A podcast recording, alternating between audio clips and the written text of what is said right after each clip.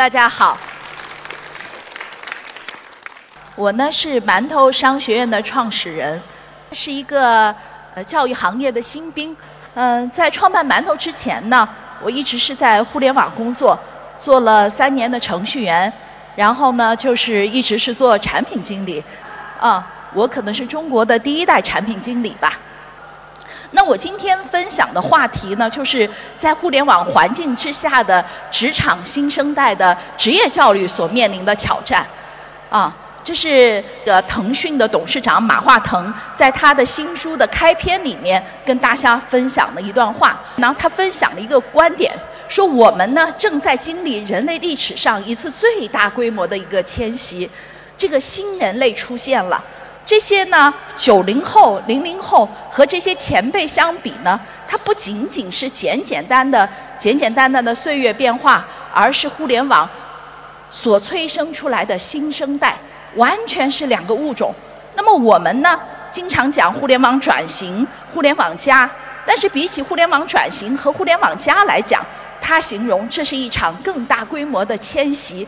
就像当年哥伦布发现新大陆一样，我们现在的人类正在从一个我们真实的、现实的星球往这个数字星球上迁移，而这些创业者就是这些呃数字时代航海者的船长。啊，在这个数字变迁时代，你会发现人文在更新，媒体也在更新。我们这些七零后、八零后呢，我们叫数字时代的叫什么呢？叫移民。因为我呢是九二年上大学，我也是在上大学的时候才刚刚接触了一个电脑。但是现在的小朋友可能特别像我女儿啊，她生下来就会滑 iPad，然后现在呢已经开始从 App Store 上下载游戏了啊。愤怒的小鸟，呃，跳房子也玩得非常非常好。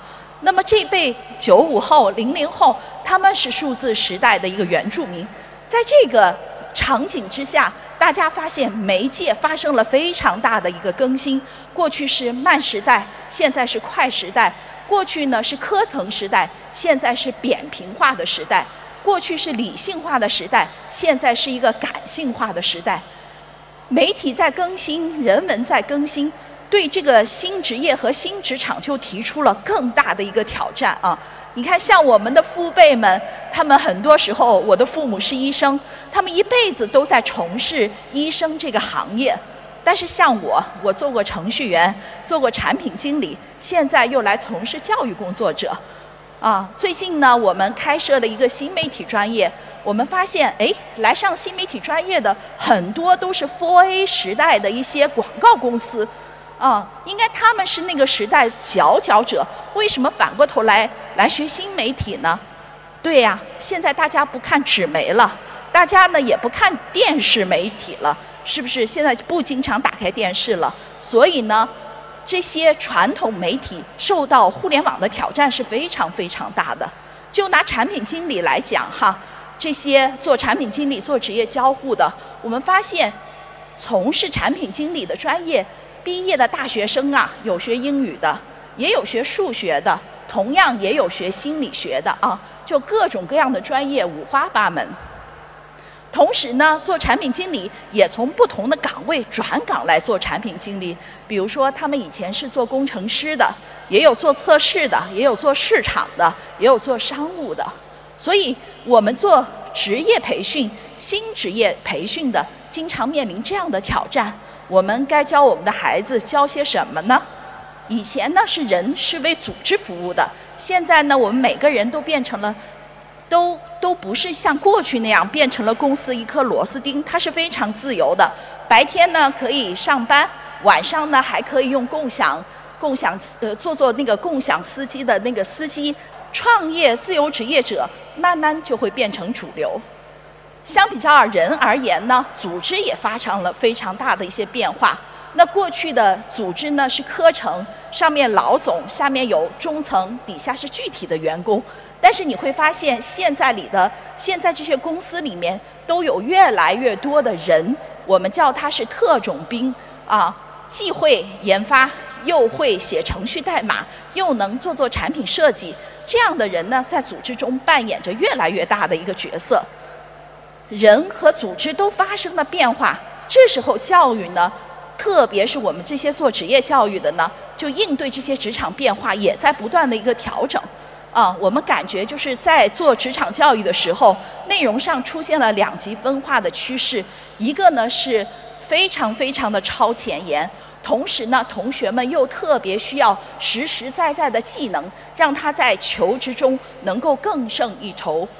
形式上呢，打破了时空的限制，不变的仍然是社群化的学习方式。我呢是二零一四年创办了馒头商学院。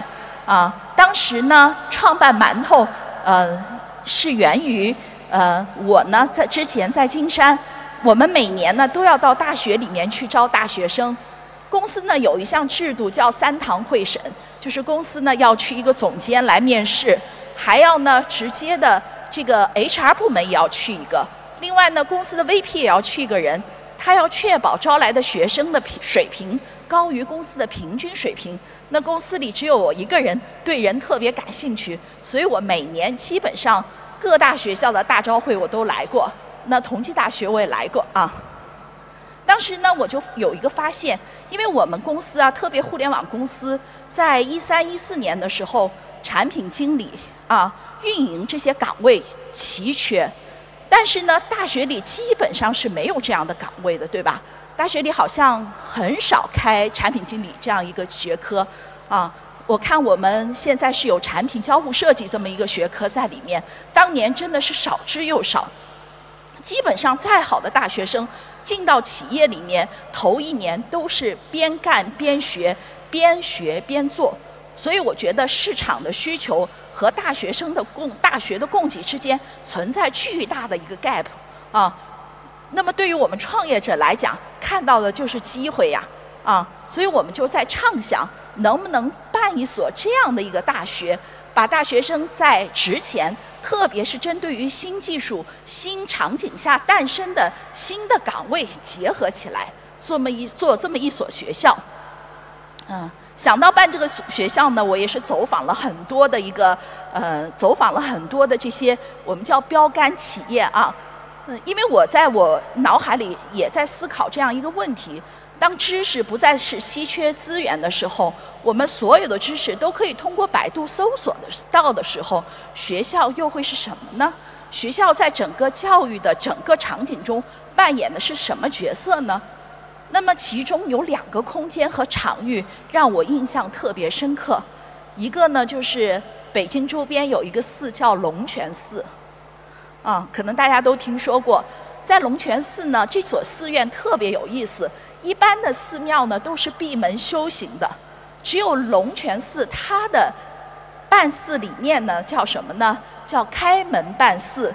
呃，无论你是不是佛教徒，你都可以到龙泉寺里面做一天两天的短暂修行。而且呢，龙泉寺它还有一个特别可爱的一个小人儿，叫贤二，对吗？大家有时候可以订订阅他的微信公众号，贤二还可以跟你一些简短的一个对话。我想，哎，这个寺院都可以办成一个没有围墙的寺院，学校能不能办成一个开放的学校呢？啊，这是一第一个想法。第二个呢，然后在一二年的时候，我又去走访了斯坦福大学。呃，去过斯坦福大学的人都知道，斯坦福大学是没有校门的啊。没有一个斯坦福大学的这样一个牌子。斯坦福大学最吸引我的地方，其实是他的老师。嗯，他们的老师呢，很多时候都是三重身份。一重身份当然是学校里的老师呢，对吧？还有一重身份，他是一些创业公司的一些天使投资人。另外一些身份呢，就是一些大公司的一些高管。这三种身份在老师身上有那么完美的一些结合，他把学校里的一些产学研的一些结果用到他的公司里来验证，回过头来呢，又把验证的结果啊总结出理论，在大学上和大家分享。我就在想，我们能不能办一所这样的一些学校？啊，在中国的古文里，这个“学”啊和“习”是这样写的，那个学习的“学”呢是，哎，就是有一个人在打卦。旁边一个人在看，那个“习”字呢就更好玩了。上面是羽毛的“羽”，下面是日日，就是每天的意思啊。所以当刚才讲了学校，当知识不再是稀缺资源的时候，老师他承担什么样的作用呢？啊，那个学习的“习”字就很好的阐述了这一点。小鸟树飞叫习，我们学到还要做到呀，这就是我们中国人讲的知行合一。我经常讲，我们其实做教育的时候，呃，英文里有一个 ASK 的模型，就是 attitude 的态度，skill，还有一个是 knowledge。我们要把这些知识转化成能力，从脑到心到手，这三者合一才是学习的目的。啊，在馒头经常有一句话叫说，我们很多人是通过学习来跑逃避成长的，就好像一个病人每天拿着一瓶药，说早一粒晚一粒开水送服，难道病就好了吗？现在在这个知识爆炸的时代，知识真的是越来越多。我们在各个平台上都能收获越来越多的知识，但是我们真正做到的又有哪些呢？当知识越来越多，做到的越来越小，知道和做到的差距越来越大的时候，人就会非常非常的焦虑。所以我们在想哈，就老师在某种意义上讲，它是一个榜样的作用，就是那个馒头 mentor 的意思，啊。他用他的知道，他的用他自己的做到来告诉咱们，你按照我的方法是可行的。呃，我非常幸运，我刚刚进入职场的时候，九九年来到金山的时候，那时候我们的老板就是那个著名的 IT 劳模雷军，啊，就是他创办的小米公司。嗯，公司那时候非常小，可能也就是五十多个人嘛，啊，我们也都是一群大学生，啊。然后大家呢在一起在干什么呢？我们每周三有一个相约星期三的一个读书会。更重要的是，大家把在日常工作中遇到的一些事情拿出来复盘。我就发现那段时间对我们的成长经历真的是帮助非常非常大。嗯，其实中国人对职业来讲，就我们在大学生在选填职业的时候，那时候对我们将来要从事的职业。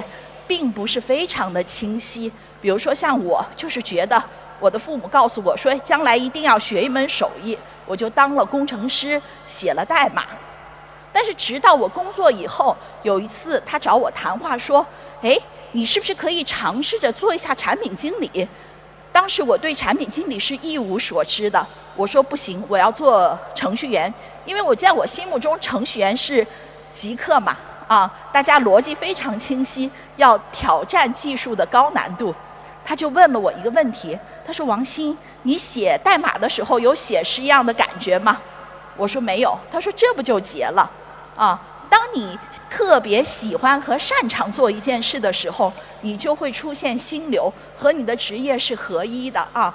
这时候你的职业和你就形成了完整的一个统一。”所以我们有时候对职业迷茫，可能是缺乏我们对职业的这么一个探索的一个机会，我们就起了当初创业的时候，馒头商学院就起了 “mental” 这个词，我们就想把职场中那些有过经验的，特别是有过实战经验的人，请到我们的学校里面，让他来讲课。所以呢，我们在做馒头，更想是在更像是在做一个大实验。在我们心目中，颠覆大学教育的不一定是一所很好的、更好的一个大学，啊，是一种说不太清楚的东西。它在这个过程中呢，改变了教育的结构，让更多、更高质量的人参与进来。我们在想，可不可以让每个人都有机会成为老师？可不可以让终身学习真的成为可能性？那可不可以突破商学院的围墙，让上不起商学院的人也可以上得起？还有，可不可以学以致用，把学费赚回来，甚至上学也能赚钱？咱们边上学来边做项目，可不可以突破地域的限制，让边远地区的人同样可以接受教育？还有，学习一定要在课堂上吗？读书、旅游、交谈算不算？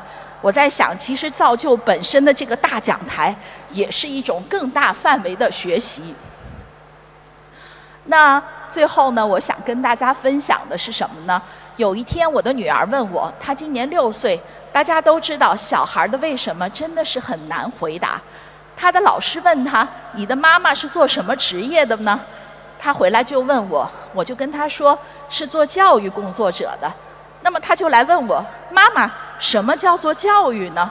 这个问题真的是个天大的难题。这个问题我思索了很久，直到有一天我遇到了古典老师，啊，他跟我交流这个话题，他说这个 education 啊，edu 是苏格拉底发明的，那个 edu 是管道的意思，是引出来的意思。教育的目的呢，不是把他培养成企业或者是国家的螺丝钉，而是把他心里那个美好的东西引导出来。听完这句话，我非常非常的感动。我觉得教育就是这样的，不是灌输，是点亮我们心里每个人都有，而教育就是把他心里的那个美好引导出来，成长，最终成长成他自己的样子。谢谢大家。